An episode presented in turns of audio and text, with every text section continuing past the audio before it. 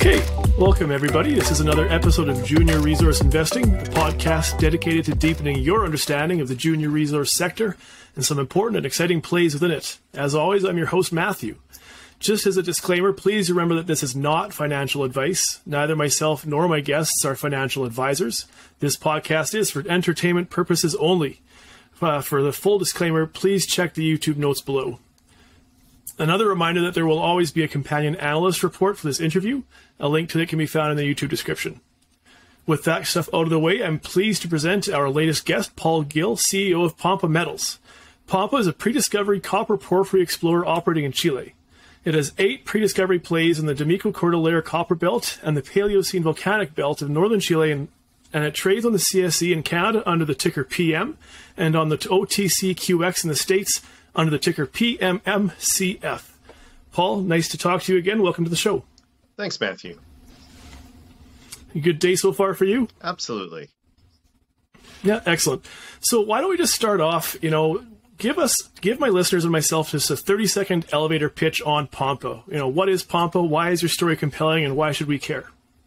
Yeah, Pampa Metals is comprised of eight projects located in a very productive area of Chile that host uh, several of the largest copper mines in the world. And uh, we have recently really focused on the Block 4 project, Buena Vista, uh, target, which has indications of uh, of a discovery, and we are looking forward to drilling it. And I think that's what every copper company looks for. Awesome, thank you. So why don't you just run us through? I'd like I'd like to go through your personnel, I guess, first. So maybe we'll just start with you. Do you mind just kind of going through your personal history, you know, previous spots in your career, and then how you ended up at Pampa? Yes, I started my career in mining in 2001 when I became part of Norsemont Mining, which was a TSX venture listed company at the time. And uh, we uh, took over was what was essentially uh, an empty shell and then built it up with management and uh, directors. And uh, then uh, the the CEO we hired uh, at the time had a connection with uh, Rio Tinto, and we bought a couple projects from Rio Tinto in Peru, which were one of them uh, ended up being nothing, and the other one ended up becoming the Constancia deposit, which was then ultimately bought by Hudbay. Uh, in 2011 for $500 million.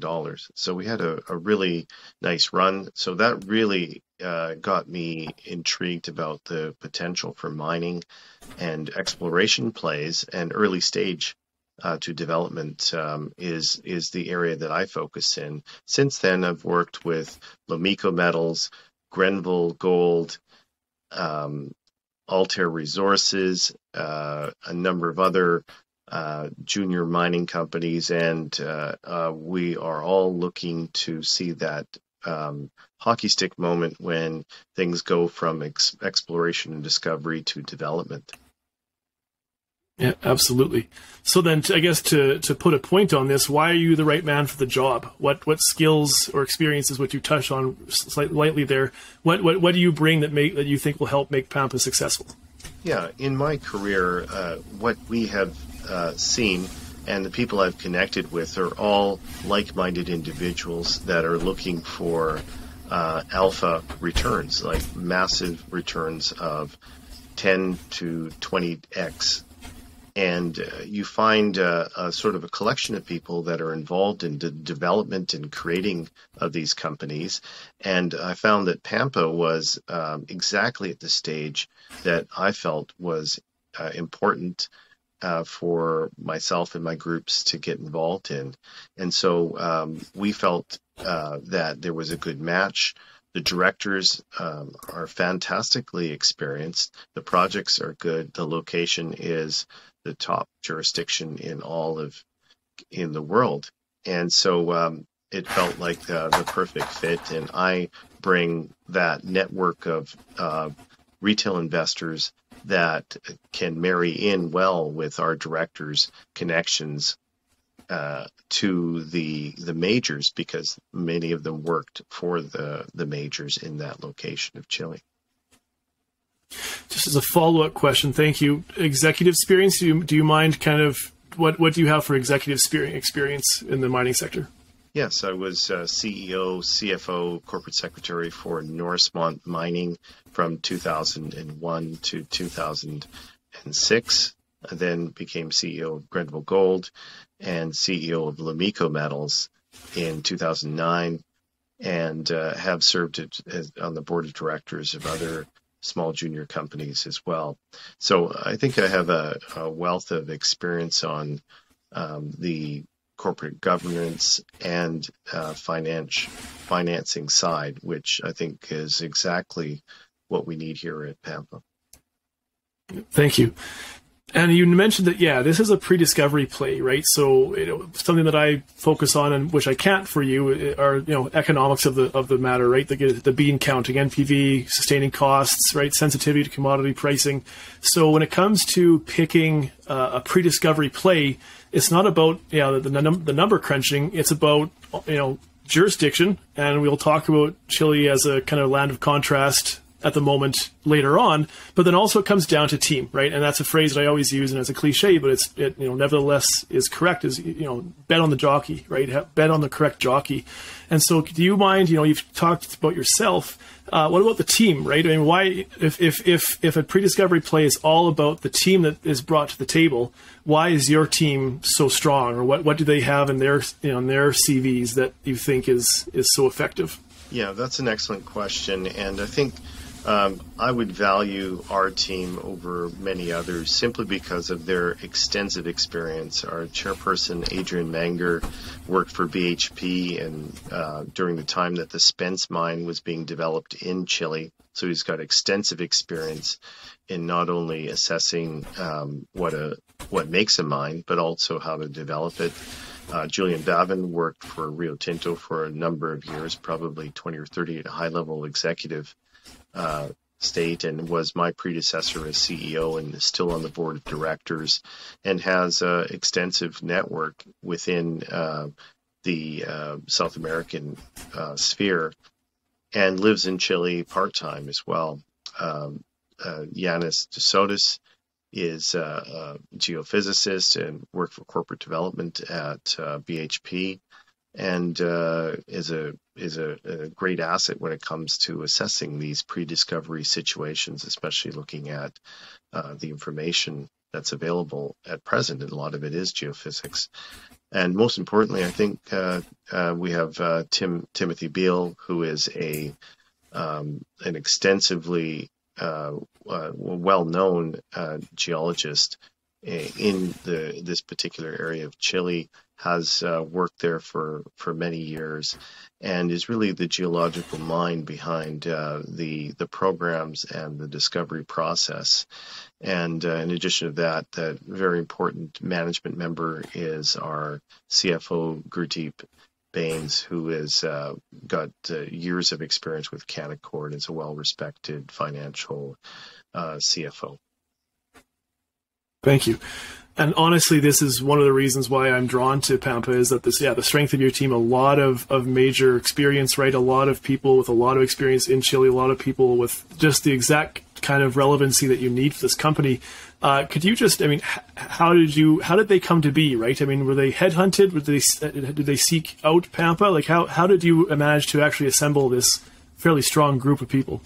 Yeah, it's actually the other way around in that uh, this group of people uh, came together because they knew each other from their work in Chile. They had formed other other groups uh, such as Adrian and Julian had been part of um, part of uh, you know development companies and junior mining companies in the past, and they came together to form this particular package around Timothy Beal, who has um, knowledge of the of the land package, knew it was available from Austral Gold, and uh, essentially they negotiated the um, the option on all of these projects and ended up uh, um, buying them 100% uh, from Austral, Austral with uh, with NSRs attached, of course. And I think that was uh, an immensely important uh, moment uh, for me as I didn't participate in the the IPO or uh, or anything like that, but I was certainly watching as the company developed and certainly bought shares in the market and was attracted um, to it and, and introduced to the board of directors, becoming a an advisor uh, pre- previous to my joining the board. But um, it is exactly the kind of uh, package and team that uh, will have a good chance of making a discovery, and I think we're well on the way to one. And I think that's the uh, that's the development uh, that occurs sometimes in in these particular um, uh, situations. Is that um, you get a moment in time where a perfect storm arises. The copper prices are going up. Uh, there is some insecurity around uh, South America, which provides an opportunity for the players that understand risk and uh, and for the investors that understand risk. And I think we've taken full advantage of of uh, being able to work there and uh, move these projects forward and and really get uh, I think on the map with uh, with a big with a pre-discovery. Mm, yeah, no, I, I you know, I, and it's funny to call Chile a, a, contrarian pick for copper right now, but it seems it is a little bit in terms of kind of the, the common psyche of the market. But I'll, I'll come back to that. Um, I also want to comment. I agree that I mean anybody can call their land prospective, right? But obviously having a strong team as you do adds legitimacy to that. Um, and I guess here's another here's another topic I'll return to is a question of of if it if this land is so prospective, why was it kind of passed around. But again, we'll come back to these. I just want I'm saying these out loud so I'll remember them, I suppose. But I guess just kind of moving through just the bullet points here. Um, do you mind just walking us through share structure, options, warrants? What are they priced at? What's the insider percentage? And then maybe even what, you know, what are you in at and what's your average cost basis? Yeah, absolutely. There's 49 million shares out at present, approximately. Um, their uh, options are at 45 cents at present time. Um, the uh, first initial financing was done at 40 cents and has um, warrants at 60 and 65, some of which will be expiring soon. And so it's a fairly clean structure. The last financing of 1.6 million, which issued uh, about uh, 6 million shares, was done at 30 cents with a 50 cent half warrant. Um, and, and I participated heavily in that round. Um, I had bought in the market uh, above that as well, and uh, certainly feel that there's a long-term um, uh, structure here that that we can build upon. Um, so I'll leave it at that for now. Sure. Just to clarify, fully diluted. Let's assume every option, every warrant gets exercised. What's your what's the float then? What's the current share count? I believe it's around 62 million if everything were to be exercised, including options and warrants. Thank you. And what's the current uh, insider ownership percentage? I think it's uh, approximately 12% at this per, uh, at this time.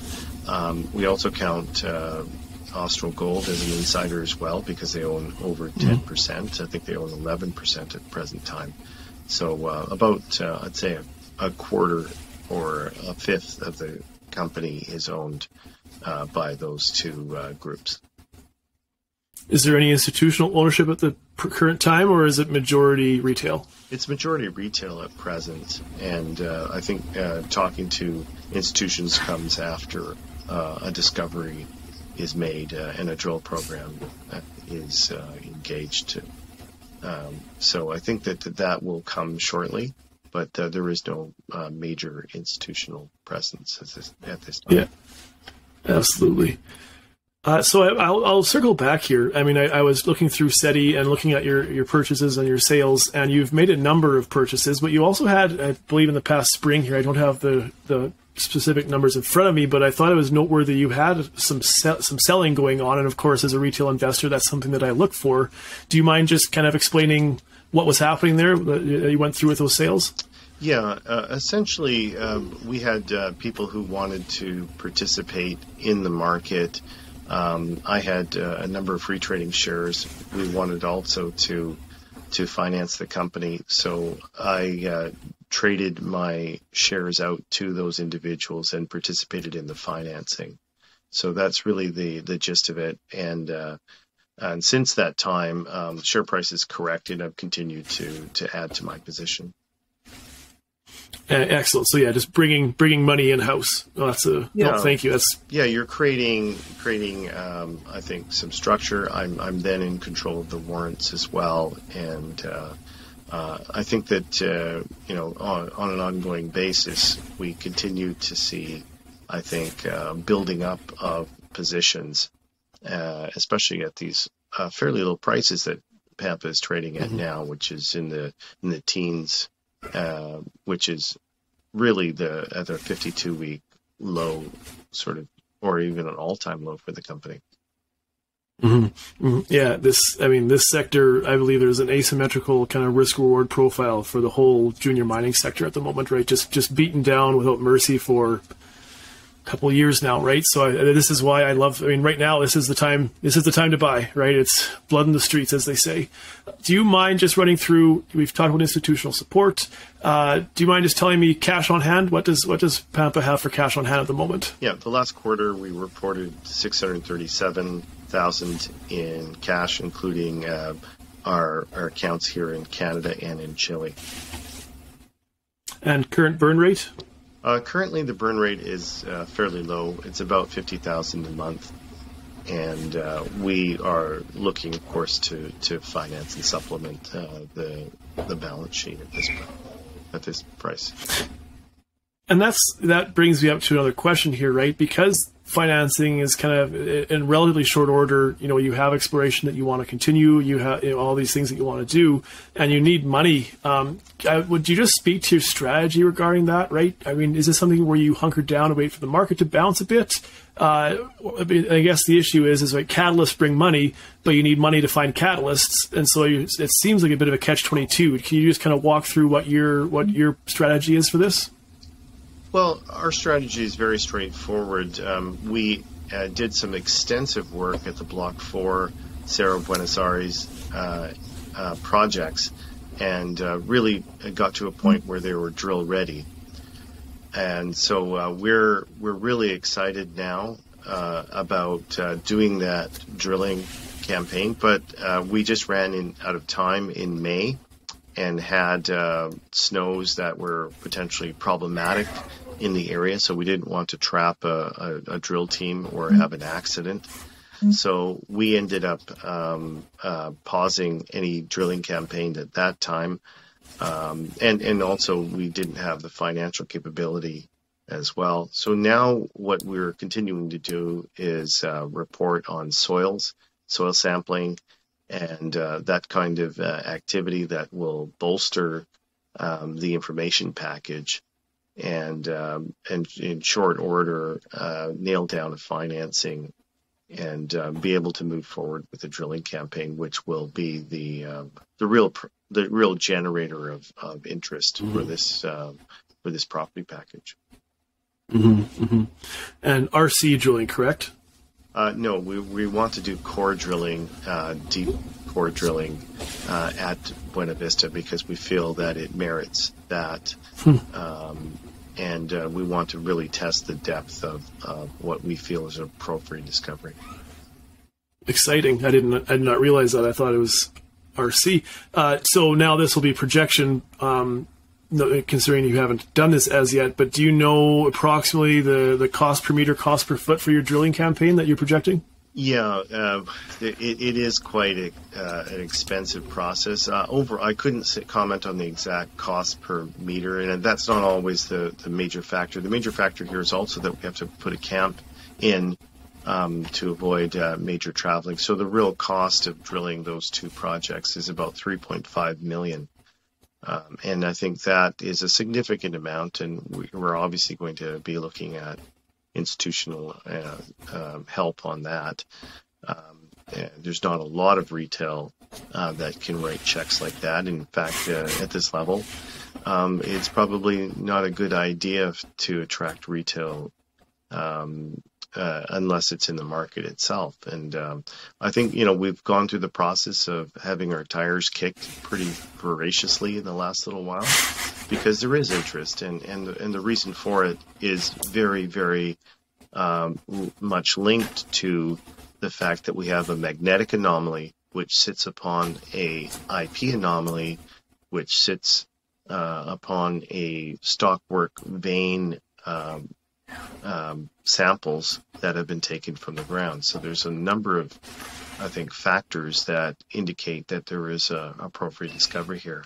And over overall, it is a, a hill with a discoloration, which indicates, uh, you know, an alteration alterations occurred in the soils. And now we're waiting for soil samples to compare those results with, um, and that magnetic anomaly called Buena Vista with four or five other ones on the project. So that's the real upside, sort of exciting aspect of, um, and speculative, yes, very speculative, but certainly uh, based on science, speculating based on science, not on mm-hmm. uh, hope and whim.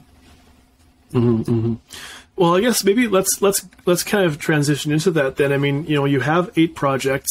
That's I mean, that's quite a few, especially for a junior, right? I mean, and and I, I have questions about maybe if, if you consider yourself a project generator or an, you know, a true explorer. But I mean, Block Four and Cerro Buenos Aires. Is that fair to say that those are your two high priorities at the moment? Yes, that's exactly it.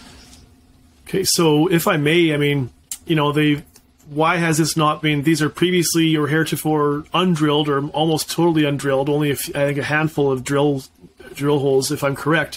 Why? Right? I mean, I guess that's a fairly blunt question, but I mean, Chile is you know the, the beating heart of copper in the world. You're right next door to some absolutely massive, massive deposits and mines. Why are these overlooked? Why has this not been explored as of yet? This is not a friendly place to go. I mean, Block Four, it looks like Mars. I mean, it is it is hot. It is not a green thing in sight, and uh, it, it is uh, you know piles and piles of rocks that have been created by the freezing and thawing uh, over 15 million years. And so, uh, you know, a lot of people have visited property. Even these, even that one project, the the uh, is eight kilometers across. Um, so that's a lot of area to cover, and uh, mm. I think it's just got down to that point where the, the remoteness of this is is very important. There has been previous drill holes, but they didn't hit in this particular area. They didn't see this particular um, surface anomaly, which is now very apparent. Maybe there's been a change in the climate or some other factor that's uh, that's occurred. we don't know. I think that's that's the the the genesis of the of the uh, sort of um, analysis of why we haven't, no one's found anything on Block Four previously, and of course the porphyry um, um, stockwork veining that we found was at depth. Hmm. Um, it was 25 meters down or 25 feet down and needed a backhoe uh, on a trench to find. So that was the, the real smoking gun of, of kicking up everything a notch, the interest level, the um, the focus uh, on that project. Mm-hmm. in regards to Cerro Buenos Aires, that's an area that has been explored previously, um, and um, and uh, other other groups, including majors, have, um, have looked at it and probably thought this is an interesting area, but they haven't looked uh, hard enough there, um, and uh, have, I think, to some extent, um, um, you know, picked up and dropped the project because of the copper price fluctuations. And uh, that really was the, the key to our property package, where the property package was put together. We were able to buy the entire package for $7 million and 7 million shares. Um, and that's a, a very, uh, I think, a very good price for something like this to compare and contrast when our total purchase price for the Norsemont uh, uh, Constancia project from Rio Tinto was about uh, $20 million. And then we had to spend another 30 million on to get to 100% of that project because uh, there was another group that owned 70, 30% of it. So imagine a $50 million uh, package. That's just one one project, the Constancia project. Whereas here in Pampa, you have eight projects um, of considerable size and and of course of of prospective value as well. So, of course, um, I think everyone who does take a good look at this company um, can see the the prospective nature of it, and the team, of course, gives you some confidence, and I think a great level of confidence in my mm-hmm. in my um, uh, opinion on the uh, the actual value of these projects and uh, the potential of the projects. So uh, beyond just those two I've mentioned, Redondo Veronica would be a, a close third, and then there is um, uh, because there is uh, some uh, RC drilling that's uh, encountered porphyry um, on that project. So that obviously needs a, a, further drill program. But um, the other the other groups, such as Block uh, Block Three, um, that's uh, surrounding a, a, project owned by Anglo American. So there's obviously an angle there. Um, um, and the, the, two other ones, Morros Blancos and Cerro Blancos, are actually optioned to back to Austral Gold in an interesting transaction that pre was uh, previous to my involvement, but um, they they received those um, projects back. They're working on them now. They they had one drill program. They're going to do another one, but in when they when they option we option those shares back instead of taking shares of Austral we actually canceled shares that they owned of Pampa Metals. So the the the actual dilution dropped by about 2 million shares. So very interesting deals there. Um, the one pro one or two projects that uh, I think uh, are are less explored and less um, uh, perspective at this point in time are the Arrieros projects and, and the Block 2, which um, should, uh, I think, at some point get further attention. But, um, you know, priorities are priorities. Mm-hmm. There's a few different angles that I want to go with this. I guess maybe that's where we'll, we'll start where you ended is that with, with eight different projects, I mean, after a certain point, you kind of have to pick your prom date, right? Um, how long? I mean, are, are you going to be doing earthwork? I mean, are you going to try to drill all eight and see where you're at? I mean, what's your plan? I mean, if you're going to hold on to say two or three, is your plan that in the near future that you'll maybe sell them off for capital, or what? What's your, or you just JV them and let someone else do the work, or what's your strategy? Yeah, well, plan A is to fund uh, Pampa uh, to the extent where there's no dil- dilution but yet uh, still a lot of um, uh, money raised in order to, to work on them all. Now, the comp- if the company was at five dollars, of course we'd be raising fifty million.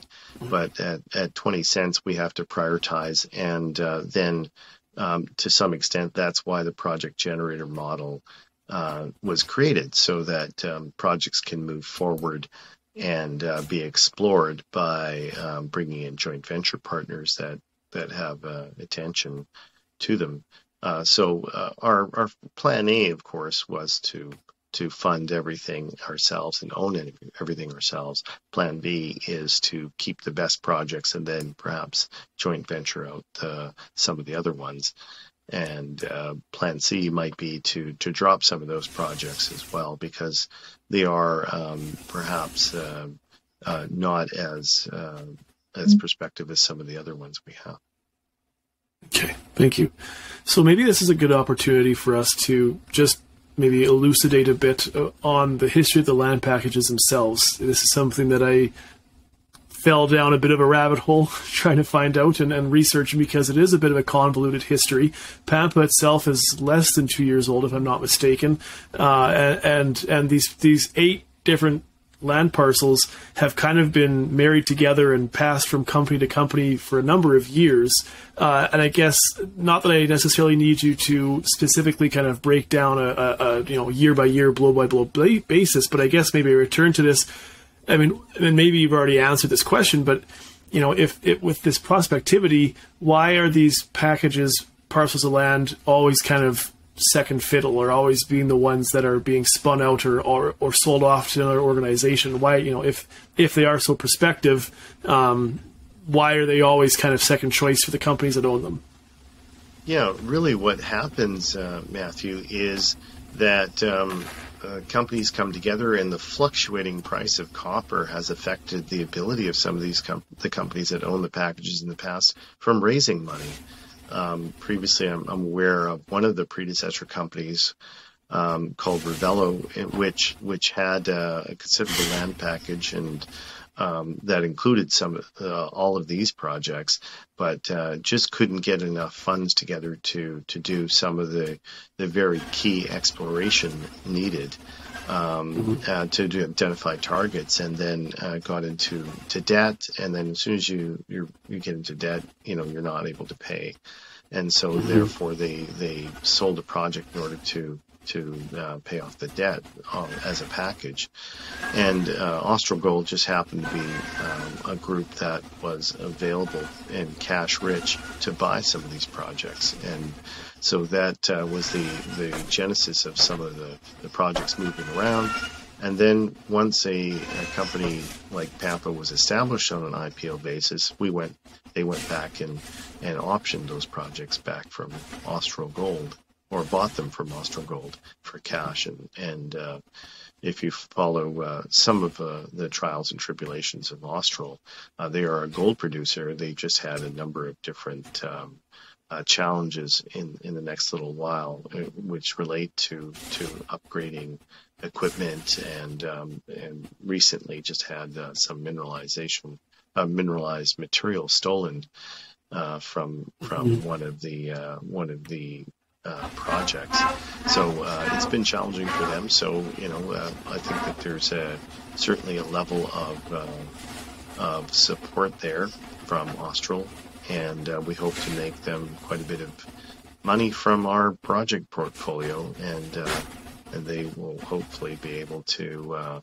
to continue to support us in in the way they have. Mm-hmm. They are JV partners on two of your land packages. Is that correct? Yes, the Cerro Buenos, uh, sorry, Cerro um, Blanco and uh, Morros Blancos. Okay. Those are the ones that are, you know, it looks like the system is entirely intact and has the gold and silver showings. And uh, that's their focus is to look at that gold and silver cap that's on the projects. And uh, our, our board of directors will point out to you uh, no less, and so I better do it. Uh, that uh, should the entire project actually have more copper value than gold value, um, uh, it we have the option to buy back uh, the project up to eighty percent. Um, um, with uh, with the a similar amount of expenditures that Austral has performed. So they are now optioning those two projects up to 80% and have to write a, a pre-feasibility study in order to complete the option, uh, which is an extensive, you know, process, of course. Uh, and uh, on on the co- you know contrary, we also have the option to get those projects back, which um, uh, we will do if, if there is a you know a, a copper discovery there. Mm-hmm. No, thank you.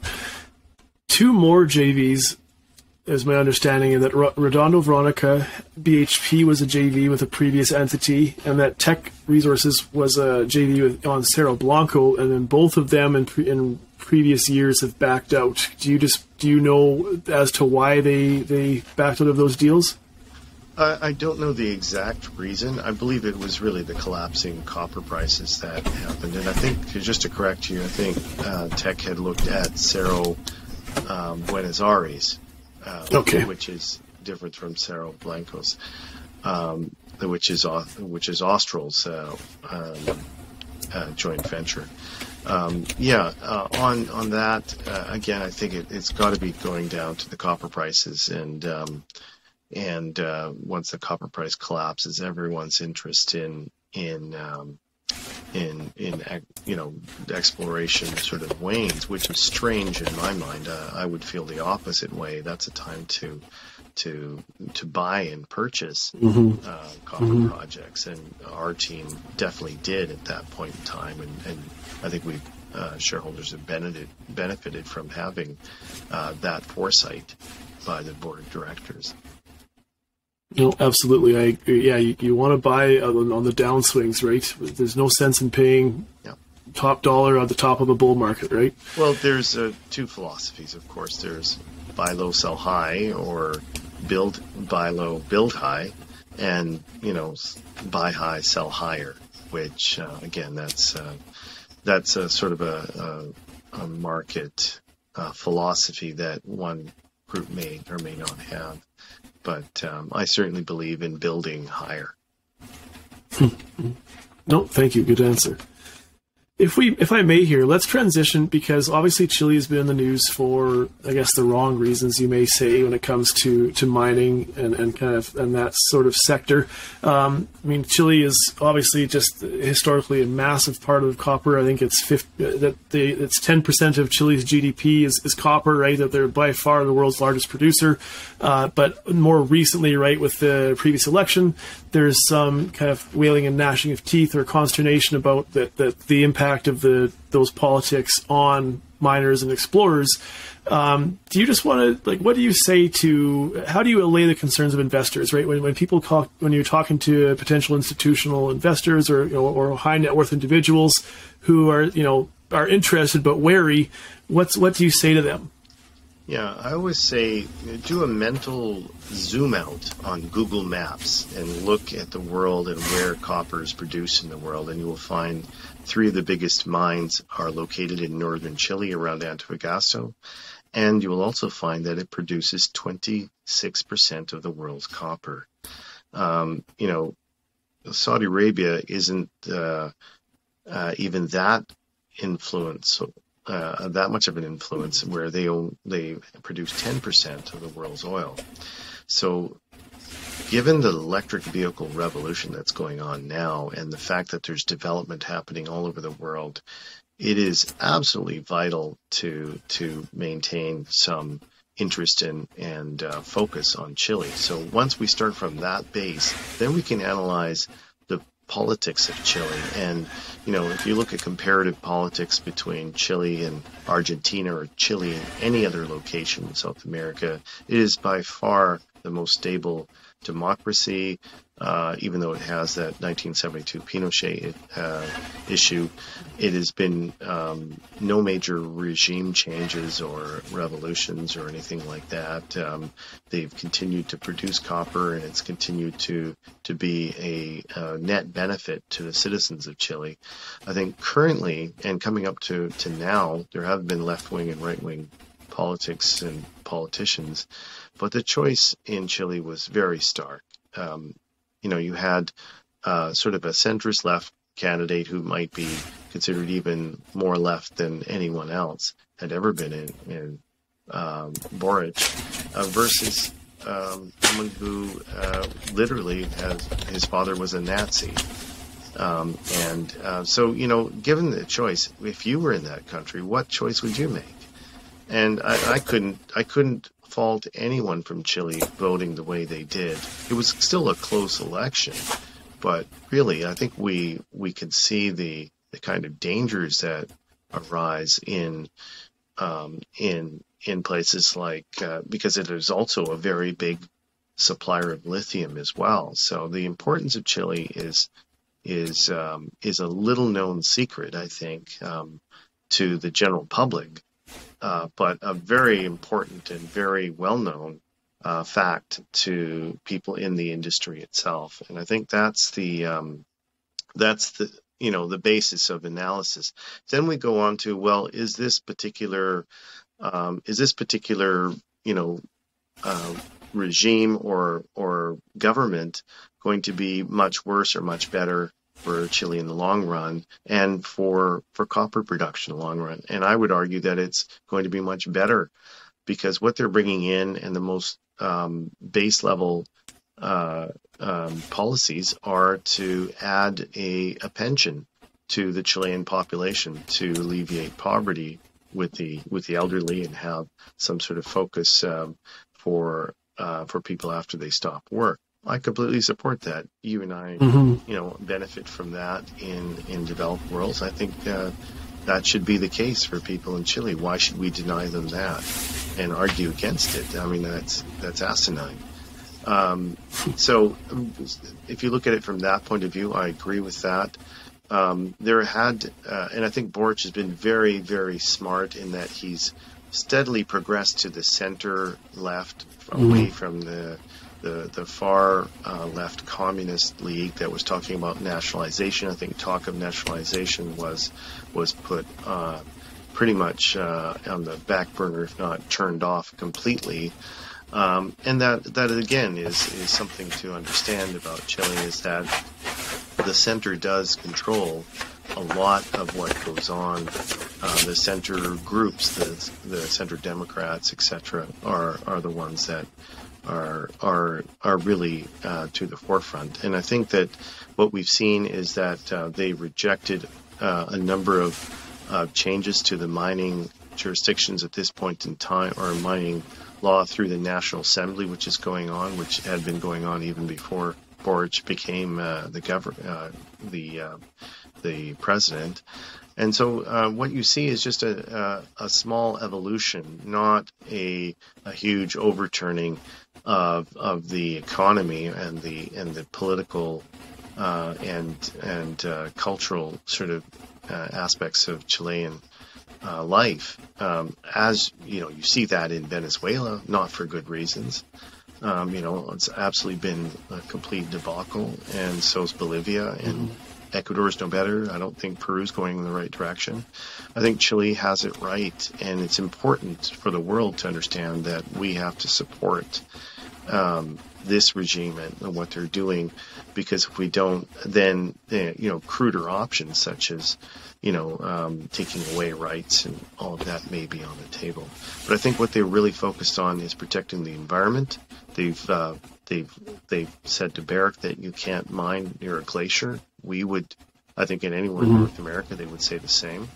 So I think mm-hmm. that um, you know, with the with the forefront uh, or, or, the the new developments in uh, ESG policies, I think they're going in the right direction, and they're they're going to um, continue to be a big supplier, and that's why we're there, and why you know we took advantage of what uh, while others uh, were fearful, um, we are positive and uh, moving forward.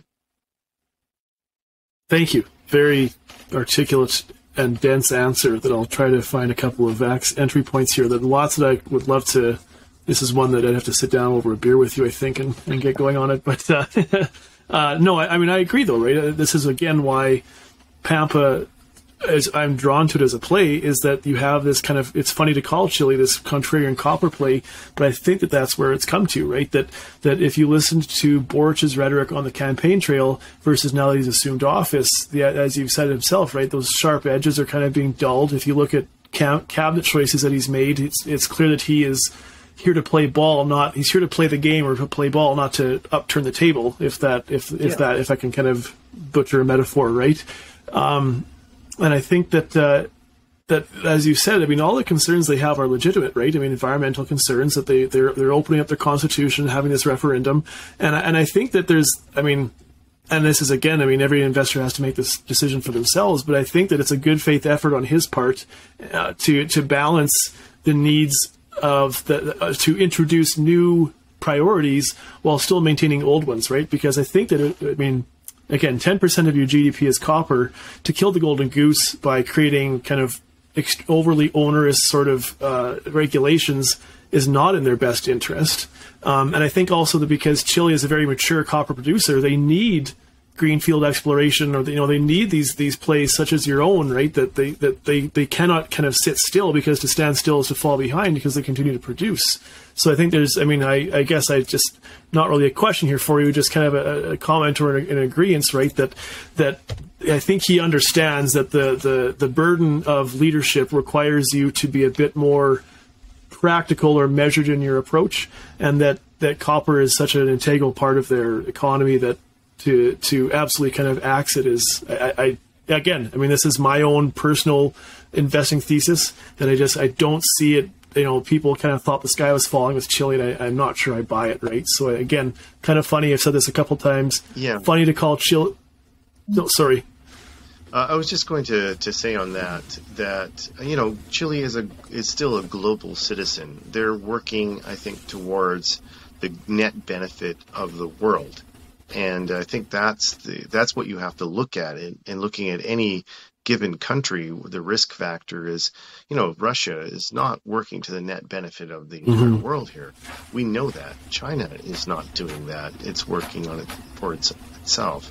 But uh, groups uh, in Chile, I think, uh, you don't want to isolate them or do a, some sort of um, um, capital strike because uh, they're asking for a pension for their elderly people. I mean, really, mm-hmm. guys, take a take a good look at, at, yourself in the mirror sometimes and think about what you're really saying.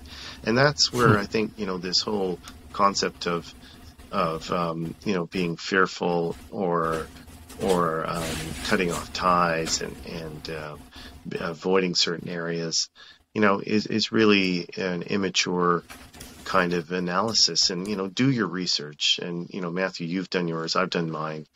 Uh, I'm just asking people who who listen to this and are writing checks and in part of institutions to do your real research yourself, not um, to just believe the latest headline from someone, some paid piece that's been out there about the end of the world coming from Chile. Mm-hmm. No, excellent. Thank you. It's yeah, interesting topic that I would like to get into further, but for the sake of kind of precision and specificity, well, maybe we'll move on. But no, thank yeah, you. We might be moving from beer to scotch. Yeah, yeah. talking about that. Yeah. so why don't we kind of bring it on track to kind of more traditional kind of uh, questions here? Do you mind just running through, you know, your what did you first half of 2022 exploration campaign? What did you do? And second half, I know that we're kind of a little further into the second half here than to split it into half the year, but you know, H1, H2, 2022. What have you done, and what will you be doing? Yeah, the the first two quarters were very active. Um, we had. Uh, uh, the financial capability to do uh, magnetic resonance, IP. Uh, I'm sorry, not magnetic resonance, uh, IP and um, and uh, soil samples and and some small amount of, of prospecting on various different projects, but mostly focused on the the two important ones, Buena, Buena Vista tar- target within the Block 4 property and the Cerro Buenos Aires um, uh, Cerro target uh, at Cerro Buenos Aires. And so I think that's what we have done. What what we want to do is pile on um, various points of data, which include um, the you know the IP, the magnetics, soil samples, and then we're also we're working with uh, a group in Chile called VerAI, which is um, uh, has their own projects, eight projects that we have under option and are are are doing the the groundwork on. But they are also reviewing some of the information that we've collected on our projects, in addition to having you know terabytes of of information available uh, from uh, from the Chilean archives. So we really want to put together a very comprehensive uh, package of information here that uh, will pinpoint additional targets on the pro- on the on the two or three projects that we feel are are at the top of the list here and uh, and then we also I think have have have stepped ground, uh, put our boots on the ground on um, all of the VerAI projects as well. So uh, through our Chilean um, geological um, group that um, that is uh, you know uh, our our real hands, feet, and eyes uh, on the ground. So we're very happy with the developments in the first quarter. We've really stalled since then because of, of uh, lack of financial capability to do the, the follow up drilling. By the time we were ready to get right into raising money for drilling, um, the season uh, was in uh, April and May, and, and we couldn't um, couldn't get on the project. And and that uh, delay sometimes is is good to take a breath and analyze what's happened and which we've done and, and we've been very active in sharing information with with various groups uh, during that period and and uh, keeping keeping the phone lines very active. And so now I think at this point in time, uh, September is a time to put some of that those funds in the bank and and get back to actual drilling. So no real activity in the in the second quarter has taken place other than the soil sampling program on Buena Vista. So we're eager to get back on the ground, and that's partly due to seasonal and partly due to financial reasons. Mm-hmm.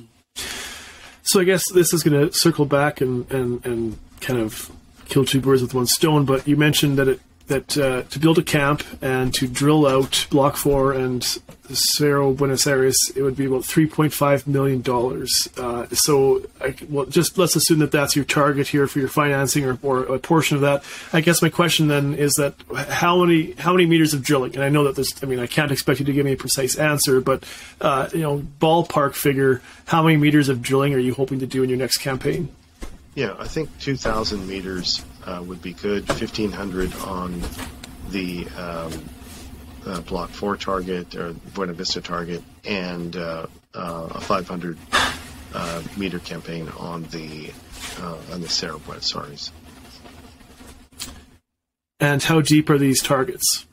I believe that what we're seeing uh, from the stockwork veining, etc., that um, on Block 4 in Buena Vista, that the mineralization really starts uh, pretty much near surface within 25 uh, meters of surface and continues down for several hundred meters. So we certainly want to test that area to, to discover what the um, what the copper content and gold content is. Uh, on Cerro Buenos Aires, it also is is because it, it's an upraised area. There's there's probably uh, about uh, 30 to 40 meters worth of, of burden to get through before hitting hitting the target mineralization. Well, that's relatively shallow. I mean, I think that what you're seeing, I mean, in North America is where I'm more comfortable typically in terms of my own research, but, you know, that people keep going, having to go deeper and deeper under cover, right? You know, hundreds of meters of cover. So if, if it's only within a few dozen meters of surface, I mean, that, that certainly helps with exploration, with economic viability as well. So that's, that's a definite positive. Yeah, well, certainly, uh, you know, some of my own sort of thoughts on on the, the Buena Vista target um, is that there is potential there for for lateral dissemination, which is really exciting.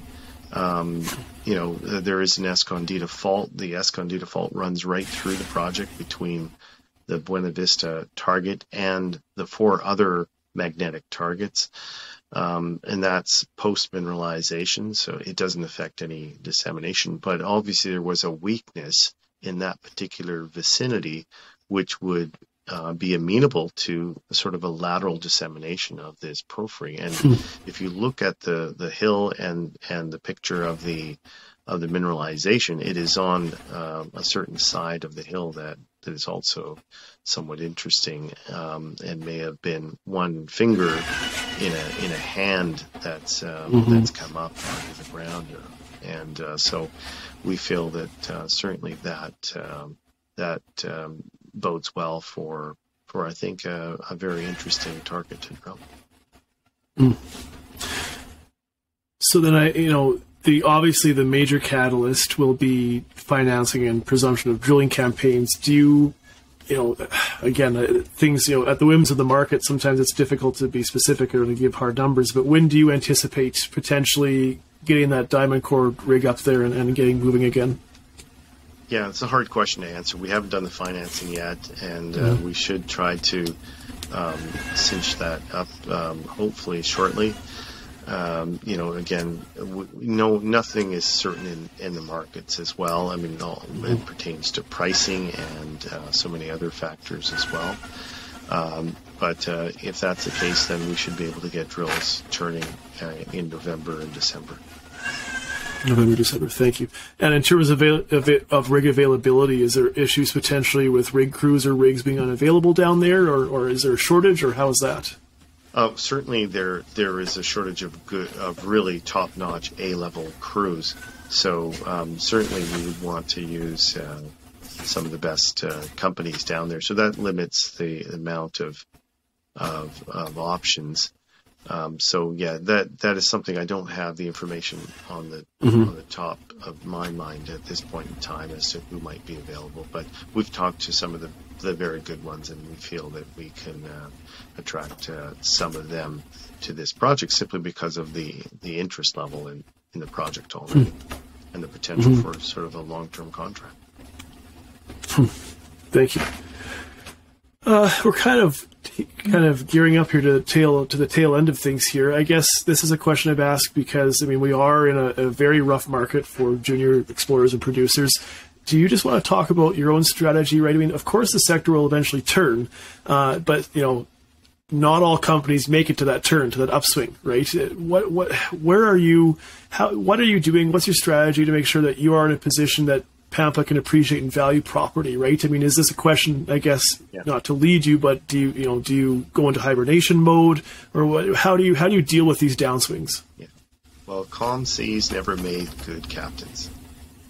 You need rough seas to see who is going to, to handle it and, uh, is, uh, is, is a, a group that you want to invest with. And, um, I think with our team, we definitely have, the uh, the network that will put us above, you know, ninety percent of the companies in this particular area.